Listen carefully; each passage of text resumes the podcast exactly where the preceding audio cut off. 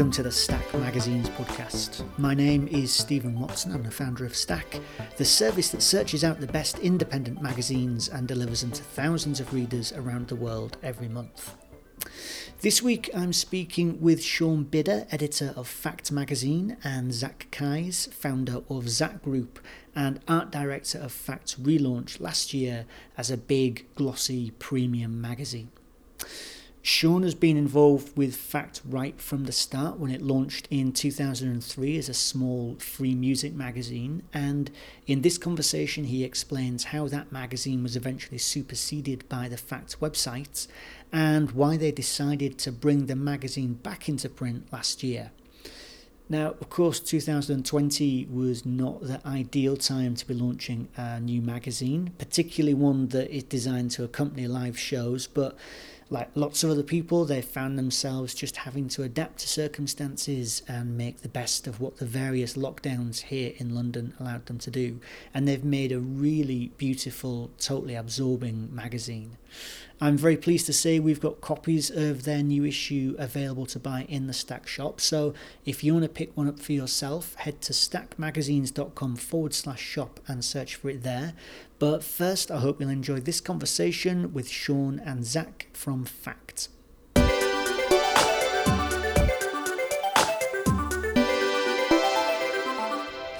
Uh, Sean, Zak, thanks so much for making time to talk. Thanks for being here. Yeah, great to be here. Uh, so, all right, before we get into this big glossy magazine that we've got in front of us now, I sort of feel like I need to do a little bit of context and going back and figuring out kind of like how we got to this. So, I remember Fact magazine way back in the day as this like small free thing that was given away in like pubs. Sean, were you, were you involved with it in that iteration at all? Yeah, so I, I was involved from the from the very beginning. Um, essentially, I, I, my background uh, is is in publishing. I was an I was an editor of various magazines, a writer for different newspapers and journals, etc. Um, and um, at one point, uh, around 2001, 2002. Um, the magazine that I was working for at the time um, went under and I uh, was made freelance effectively. and I sent out an email to a bunch of contacts that I had um, just letting them know that I was going to be freelancing for a bit. And one person got back to me and said, "Oh, I'm working for someone who's interested to meet you. They've just started a vinyl. Uh, they've they've bought rather um, a vinyl pressing plant, and they want to. Um, they read your magazine, they love your magazine, and, and they want to create a magazine around vinyl culture." So that was the genesis for the first issue of Fact. But rather than creating a magazine that was specific to vinyl culture, I really looked at what was unique about vinyl culture, in my opinion, anyway, and what, what, how we could differentiate it, make it, and energize it. And at the time, there was uh, other publications um, centered around vinyl that were either very specific to genre or um, really dealing with like um, reissues and old rock records, classic records, etc. So it was it was different demographics, and my sense really was that what was fundamentally different about the records and the music that I loved that came out on vinyl was the ta- tactility of, of, of, the of the object itself, but also this synergy between the artwork and the music. So Fact was very much envisioned along those lines, this meeting point between art and music, mm-hmm. um, and that emerged, as you say, as a as a sort of um, a small seven inch size magazine that at the time we launched not long after Vice in the UK, and, and, and we followed that model. I'd worked previously with magazines. I knew how difficult it was to get magazines onto newsstands, just deal with distributors, how you know you really needed quite a healthy marketing budget to operate in that way. Um, and so the free model distribution via um, bespoke targeted outlets meant that you could actually um, amplify what you were doing quite quickly. Um, you could print quite a few copies, get you know the magazine in the hands of lots of interested parties. So we distributed through record shops, you know, cool clothing stores, art galleries, some sort of venues, etc. Um, and we operated like that. And the magazine was uh, quarterly, and it operated along that basis for several years until we launched a website. Um, and it, this is tell you how dated it was. Initially, we launched a website, and we had this idea that if we tag the pieces in the magazine, more people would read the website. Whereas obviously the, audience, the we very quickly found out the audiences are completely different. Um, you know, and, and that um, along the lines of lots of other publications, you know, the online offering at some point or other superseded the print. And I think 2011, the decision was made to rest the print Mm. um, altogether and focus online. Mm. And then there was a big emphasis on growing that online platform into a Mm. kind of global platform. Obviously, uh, we were very music focused, very along the lines of new music, new talent, new art, new artists. So um, having um, an online portal meant that you know people could hear the music that we were championing and the artists that we were talking about. So that took off very quickly. Mm. Um, And, and and then I mean, so the site itself then just became phenomenally successful as well. The, I mean, I I don't know how many facts mixes I must have knocking around on like old iPods and things like that. But so then you, you come to 2020, and a decision is made to bring facts back in print. So so what was behind that decision, and and yeah, what what are you trying to do with that magazine? So essentially, uh, around that period of time, I sort of stepped away from the magazine, and at the same time, I was I was working as creative director for Vinyl Factory, and Vinyl Factory really we'd we'd started a record label in, in, tw- in 2008, and the idea behind that was not that different from the magazine. Really, like um, a meeting point for artists and musicians to put records out um, as limited editions, a bit more bespoke, a bit more of the artwork focused. Um, more collectible in that in that vein, and then to and then we started doing events and exhibitions around that. And that continued and that grew and evolved. And we wo- worked with lots of well-known um, musicians uh, like Massive Attack and the XX and all sorts of interesting people. Um, and um, we also started working with some artists that were producing music or involved in music in some capacity people like Jeremy Deller, Christian Marclay, Dinos Chapman all sorts of all sorts of people. Um, and then we began doing uh, exhibitions with some of those artists. And the exhibitions because of the way in which we operated this nexus between sound and vision the exhibitions that we were interested in were at the time we didn't describe it as such but were something you would describe as immersive experiential. They were very much about the, sa- the sound and the, the, the raw location the physicality of the thing the experience that you'd have walking into it. Um, and they started off quite modestly with with um, you know small exhibits with people like the Architects and Grace Jones and stuff, and then they just grew more ambitious as time went on, and we began working with better known artists um, like Carsten Nicolai and, and Ryoji Ikeda and Richard Mosse and all sorts of interesting people. Um, and those shows evolved and grew as we moved to 180 The Strand. They became bigger because we had a bigger space. They became bigger group shows in collaboration with other partners, like the Infinite Mix was a big show for us. Lots of video artists. Um, and then year by year they grew. And, and the sense is by sort of 2019 2020 we felt that um, even though those shows had developed with vinyl factory if um, we had continued on the path that we had been with fact they would have developed through through fact in a sense. That that that that crucial element would have been part of fact's dna um, so we felt like it was time to revive fact in in print. It also felt like for we've always loved analog. I mean we produce records we make books you know that we do physical shows so that's part of what we are. And for us it was always this sense of having great uh, uh, physical things and then combining them with a digital element and experience. And so we'd lost that to some extent with fact because we'd been purely digital. Um, and also you know in that period magazines had a rebirth you know. I mean it's similar to, to records. I'm sure lots of people had said to people starting a magazine at whatever point, "You're crazy. There's no market for this. You're doomed. Forget about it." This is what people were saying to us when we were doing records. Um, but obviously, um, they were wrong, and the digital element has allowed people to sustain the, producing magazines as a business because they can sell them directly, and you know, there's all the models in place. Anyway, um, we felt like we wanted to revive Fact in two spaces. Firstly, as a as a print magazine as a print title because we love print and we felt like um, there's so many things great things about print that only print offers um, and also because we wanted to reinvigorate fact in this space that I've mentioned which is this meeting point between art and music but also in terms of producing physical exhibitions here and aligning that with a physical magazine so that's when we approached Zak um, and asked him to uh, and we were huge fans of what, what, what Zak and his and his group of really talented creatives at the studio do. So um, we were just really excited to um, open that conversation up and see what he came back with.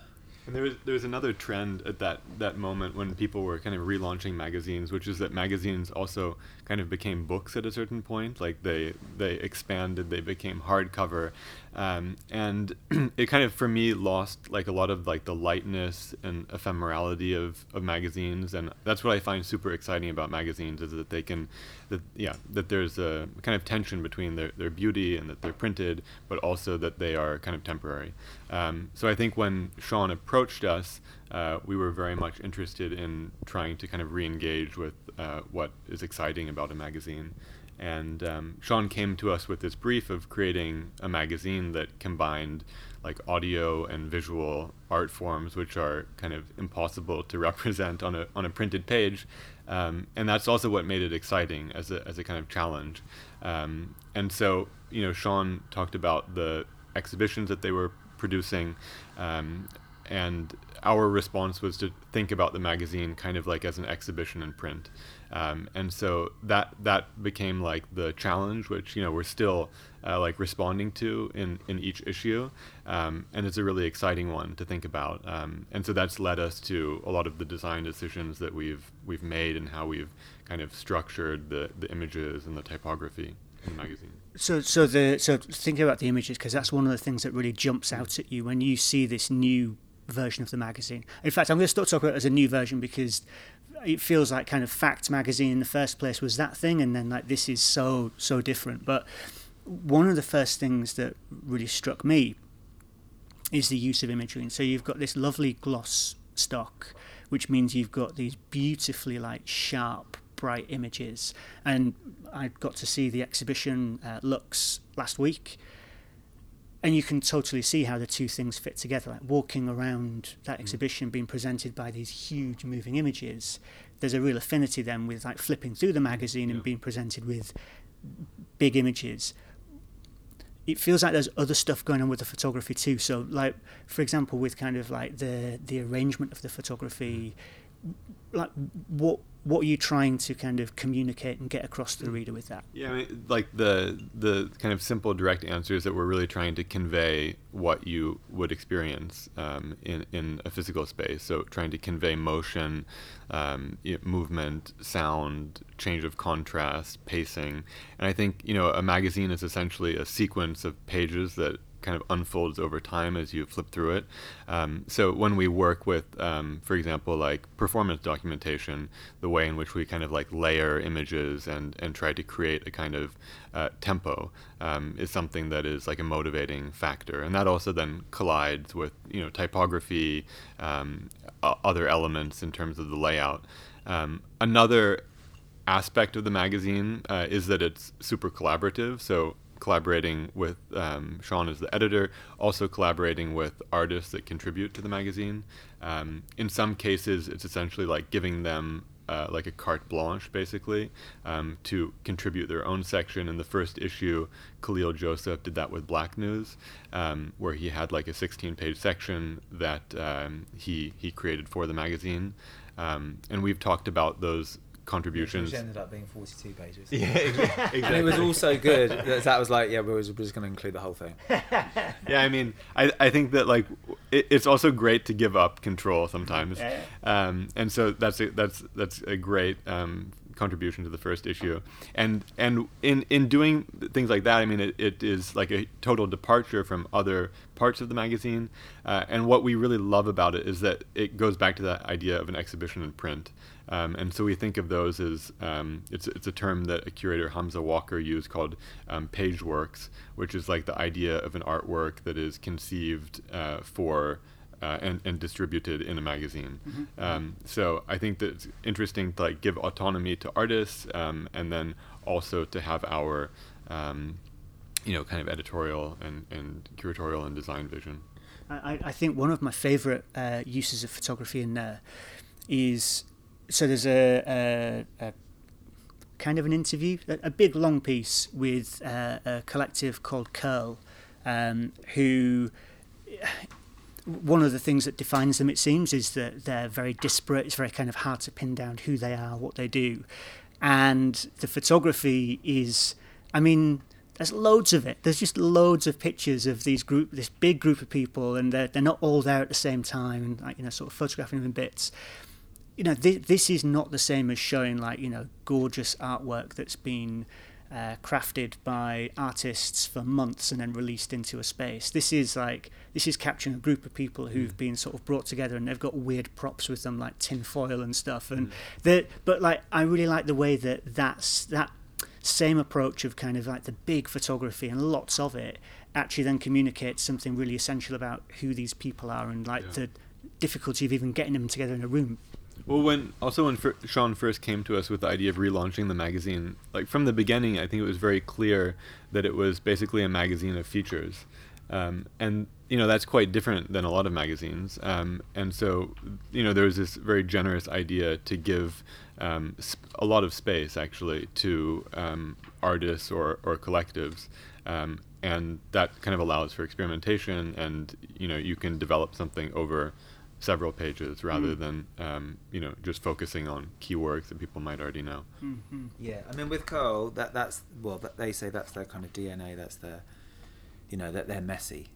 That the whole, you know, that you touched on it there, where um, the sense of no one even knows how many people are in Curl, who the who the whole, or the whole club, uh, the, the, you know, the collective actually are, and even in these images here, even though there's lots and lots of people um, in over lots of spreads. Not everyone's even at the photo shoot because there's so many of them. Not obviously logistically, it's impossible to get everyone there. So what they've done is they've, you know, and they came up with a lot of these ideas. They're not our ideas that we've we've we've kind of um, suggested to them in some cases.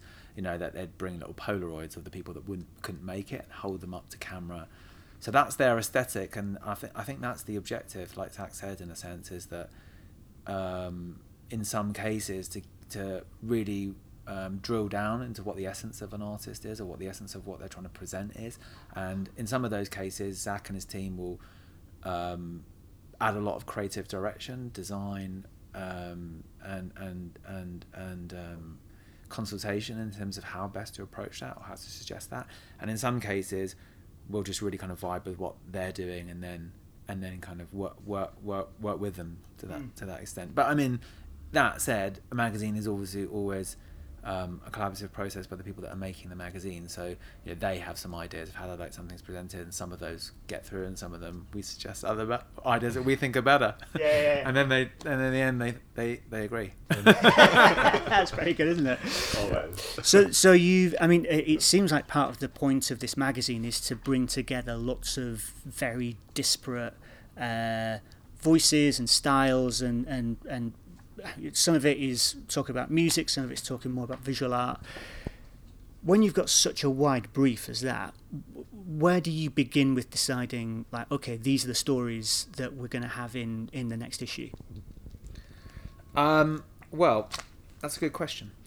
Um, I, I, think the, the, the, I mean, to your point about it being, um, I mean, the the general, the, the, the kind of the general theme, in a sense, of the magazine or the approach to the magazine is quite wide. I mean, if you think about that that um, overview of this meeting point between the visual and the and the and the, and the audio and the sound and the sound and the vision, that's that's very broad. So then you're really looking at the people doing the most exciting, interesting work within within those broad fields. So um, I think inevitably the, the, one of the key strands that we brought forward from the original incarnation of fact, it's been part of what we were interested in all all the way along, is new talent. We've always championed that. I mean, even to put some of these artists on the cover of a magazine, these are their first covers. Mm. You know, Gabriel Moses never had a cover before. Object Blue's never had a cover before.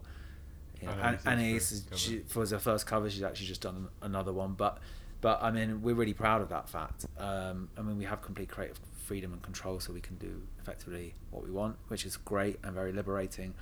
But um, I think that's exciting for us, and it, I think it's exciting for the artist. And and then it's a question of just having a kind of curatorial editorial approach to things just you know that mix that people always talk about of of established artists and new and new artists together putting people potentially that um, others might consider from different fields in the same room and seeing how that conversation works and I've personally always found that interesting. Mm. Um, even when I was a kid, the things I was most interested in was like the New York downtown scene, where people would come from different different fields and it's that friction and that kind of like intersection between these different areas that makes it interesting. Um, even with the record label, you know, we had like Christian Marclay releases and then we had Pet Shop Boys releases, and it was like, you know, it was more interesting because of that fact that you had all these different people together. And I think with the exhibitions, we have a similar approach. and then that just bleeds through into the magazine. Mm. the I think what's well. super interesting about fact is like how it crosses lanes. And you know, if you think about art and music, those are huge fields. But to think of the practitioners that are really crossing between those two fields, it becomes a much smaller, um, con- like smaller group of people. And so if you look at someone like in the first issue, Cecilia Bengolea, who is working in dance but in music as well, and also is presenting her work in art galleries and museums, uh, then then it can become like very focused. Actually, then it's actually hard to think of really great examples.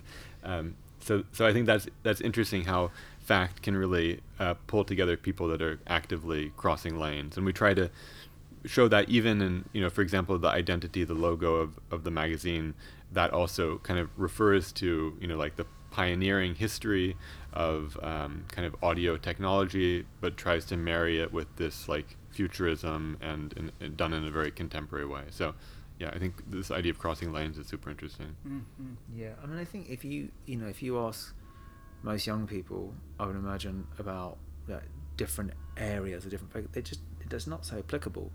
You know, it's like I think it's more interesting um, what you do with whatever means, and we've always been very excited by bringing people from outside a traditional sphere within within that context, and art operates like that because it's a sacred space, relatively speaking, or should be, um, within the context of what, what creative different creative fields are. So you have a freedom within that to operate. People think it's restrictive. It's actually the opposite. It's actually a blank canvas, um, uh, and therefore, is very it's a very liberated space to bring people into if you're prepared to take that risk. Um, and people can view things differently. I was with I was with Object Blue yesterday, talking to her about participating in a future show. She's never done an exhibition before. She plays a lot of gigs, a lot of DJ sets, etc. And she was just saying how excited she would be by that proposition, but she was a bit worried that her music was maybe too experimental. And I, I, I was discussing that with her and saying, look, you got to think of in an art context, traditional art context. Look at experimental film. That is really experimental. I mean, that's very difficult for people to even um, consider in some way, um, and maybe a lot of it's not very good, um, depending how you're looking at it. But but I think music is is very open. It's very free. I mean, you know, everyone can have an opinion on music. You should be able to. Um, doesn't need any context to some extent. So that that's super exciting, and I think with it's similar with print. I mean, like I say, ultimately print.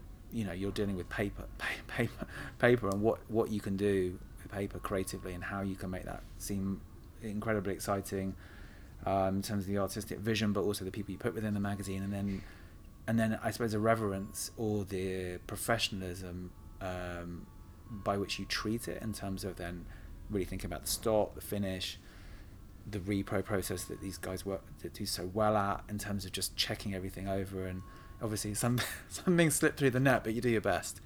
Um, I think that's that's kind of reflected if you have a very open approach to that in terms of the creative, in terms of who you bring forward to put into the magazine, but you apply that kind of rigor, then you hopefully end up with something that's that, that's exciting. Mm-hmm. So, issue one of Facts um, came out last year. In the middle of the lockdown. Great, Great time, time to great launch time that. to bring it. once I mean- every hundred years. Yeah, exactly, yeah, yeah. in lockdown. What I mean, w- was there a reason that you said you thought to yourselves, right, we have to launch this magazine now? Because so, for example, the you know we've talked about the um, the exhibitions that are related to the magazine, and ju- I mean, there's just no way you couldn't have put an exhibition on last year because people weren't allowed to go into spaces. So that got pushed forward. Was there a temptation to say?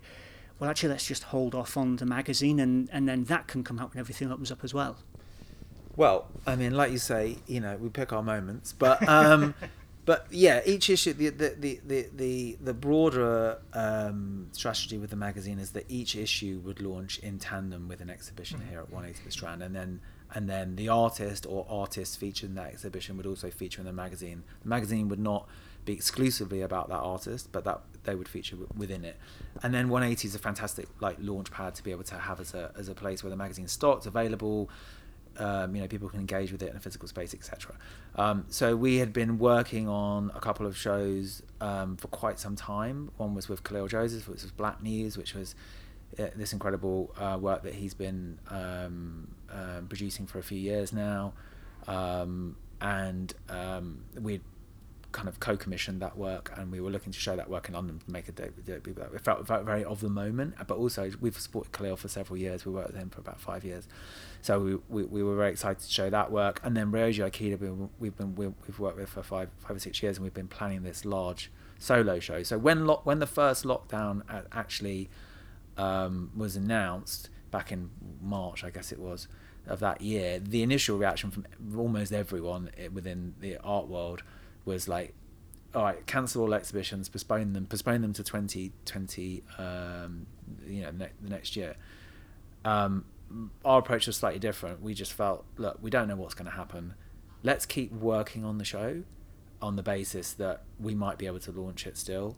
Um, and if we can, great. And if we can't, well, we've advanced it to the extent that, that we're ready. So we did that. So we ploughed ahead. So in, in our minds, there was still a, a very strong possibility that we would be able to open in October, November that year. Um, and w- you know that was in tandem with a with a with a magazine. But as you know, with magazines, you need a longer lead time where you have to send it to print. You have to make a decision at that point. So um, we did make the decision, um, and um, you know the lockdown was announced after that, or it became apparent after that. We actually announced the show. I mean, we made tickets available for the Ryoji Ikeda show. People bought tickets, and then we had to we had to shut it down. Um, and then you know, unfortunately, the delay um, in reopening was quite a long one. Mm. Originally, we thought we were going to get back open for February. I mean, the show was built we had a built show. We had the most amazing show in London that you could just come for like a private tour, and a lot of people did. Um, but um, yeah, we couldn't open to the public until May. So the uh, this idea then that we would we then decided, look, we're going to keep this magazine for a year. Mm. Everything's askew this year. It's such a strange year. People are doing all sorts of things that they haven't planned to do. There's going to be a lot of leeway in terms of you know understanding why we're doing why we're doing that. Uh, and also just the very fact that we you know we had a cover with Kahlil, we had a cover with um, Ryoji, and, and big features on both of them, like I was discussing earlier, and we wanted people to still be able to experience that. Um, so we had this kind of dual dual moment where we had a, a, a, a, digital launch, and then the magazine was available for people to mm. purchase online. Obviously, people weren't going to shops at that time; it's very limited. You, all know better than anyone. Um, and then we had this secondary moment when the show's actually opened.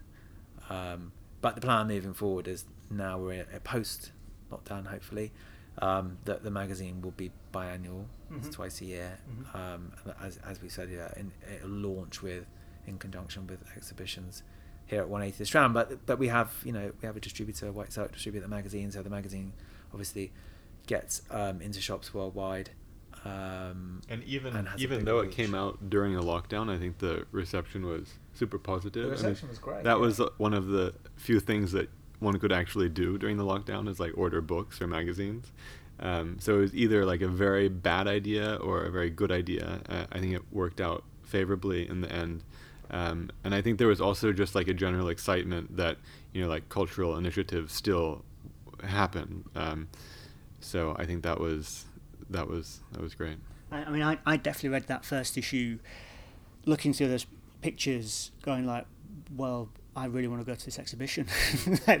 you see, I, I, and I guess which is sort of the opposite way around, maybe to how it's intended in terms of you you have an exhibition and you then you kind of try to reflect that in print. Mm. Whereas with this one, you had an exhibition in print which mm. was there, and then people had to wait to get to the the thing they could walk around. Part of the master plan. yeah, of course. Yeah, obviously. Yeah.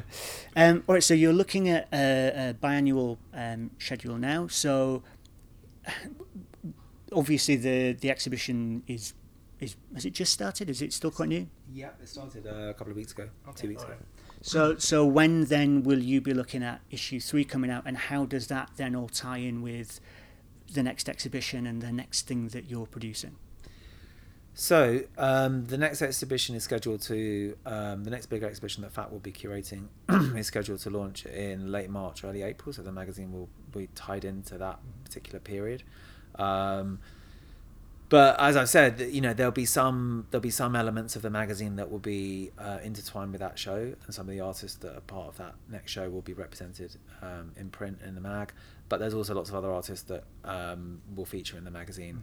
Um, so this is kind of a really nice period of making magazines. I think. I mean, I've worked on, I have worked in the past on weeklies, which is hard work, and then um, you know monthlies, etc., um, quarterlies, and, and the biannual with everything else I've got going on feels like it's a really enjoyable thing to be able to work on. Um, and this is yeah, like I said, the period where you can consider have lots of kind of creative conversations with people, like what you'd like to do, how you'd like to imagine the feature, like shoot it, etc., without having to do any work, yeah. which is lovely. um, and and then obviously then as you get a bit closer, you, you know you need to sort of nail a lot of that down. I think the challenge as everyone who makes magazines will experience is when you're working over Christmas, you, you do lose a bit of time in, in December and January. So really for me i like to have the majority of the magazine mapped out um, in the next month mm-hmm. and then there's like space for one or two things to kind of emerge mm-hmm. Um, and then have everything commissioned and then you know um, then Zak and I, Zak and I and some other members of Zak's team, some very creative designers, start um, just having discussions around how some of those features might be laid out. In particular, which works are kind of artist led, and which works um, they would have much more of a hand in yeah, yeah. steering. Well, um, enjoy this lovely period where you just get to talk about stuff and not do it yet, uh, and uh, and really good luck with getting that one uh, together. Thanks Thank so much. Thanks a lot.